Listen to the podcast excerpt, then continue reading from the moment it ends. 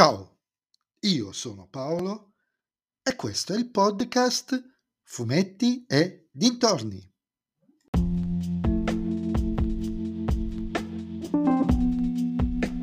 In questo volume del podcast vi parlerò del secondo volume delle grandi storie Bonelli, Fratelli di Sangue, scritto da Mauro Boselli e disegnato da Carlo Raffaele Marcello, edito ovviamente dalla Sergio Bonelli Editore.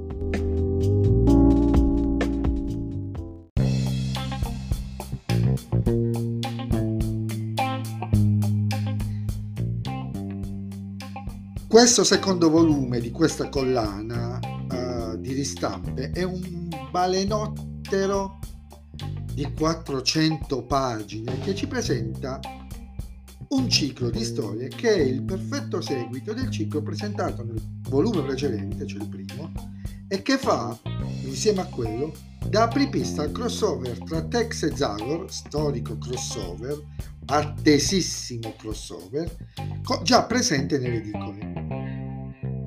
Nella precedente storia, durante la seconda odissea americana di Zagor, quella iniziata con l'albo L'esploratore scomparso per intenderci, Zagor e Chico, durante il tentativo di rientrare a Darkwood, passavano per il Texas e incrociavano le loro avventure con quella del Comanche Lupo Grigio e del Ranger del Texas Adam Crane. Una serie di avventure e disavventure, un tesoro, i messicani, Comancheros e quant'altro, alla fine della storia i tre si legavano, si legavano in una fratellanza di sangue.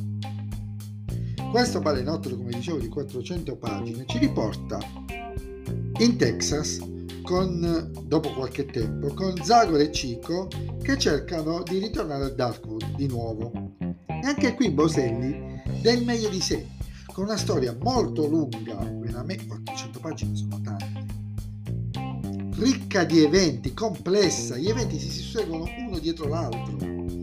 Senza soluzione di continuità si passa da un fronte all'altro, diciamo della battaglia, degli schieramenti, che sono comunque anche piuttosto fluidi. Ci sono decine di personaggi, alcuni che rimarranno per tutta la storia, pre- presentati altri, alcuni già nel volume precedente, altri destinati a durare poche pagine ma scritti comunque da Boselli con gran mestiere. Si riparte storicamente dal Texas libero dei messicani e deciso di liberarsi anche dei Comanche. Questa storia metterà in crisi il rapporto tra Lupo Grigio e Adam Creed, combattuti entrambi tra la lealtà verso il proprio fratello acquisito e quella verso i rispettivi popoli. In mezzo Zagor e Chico. Una molto bella storia, molto lunga, che letta in una giornata è un maledetto tour de force, però ne vale davvero la pena.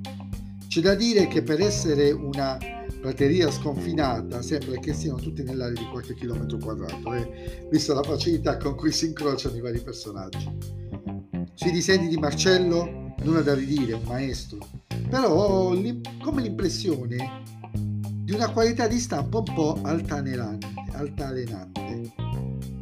Però non è un'edizione di pregio, è una ristampa sostanzialmente economica ed edicola e non mi lamento più di tanto.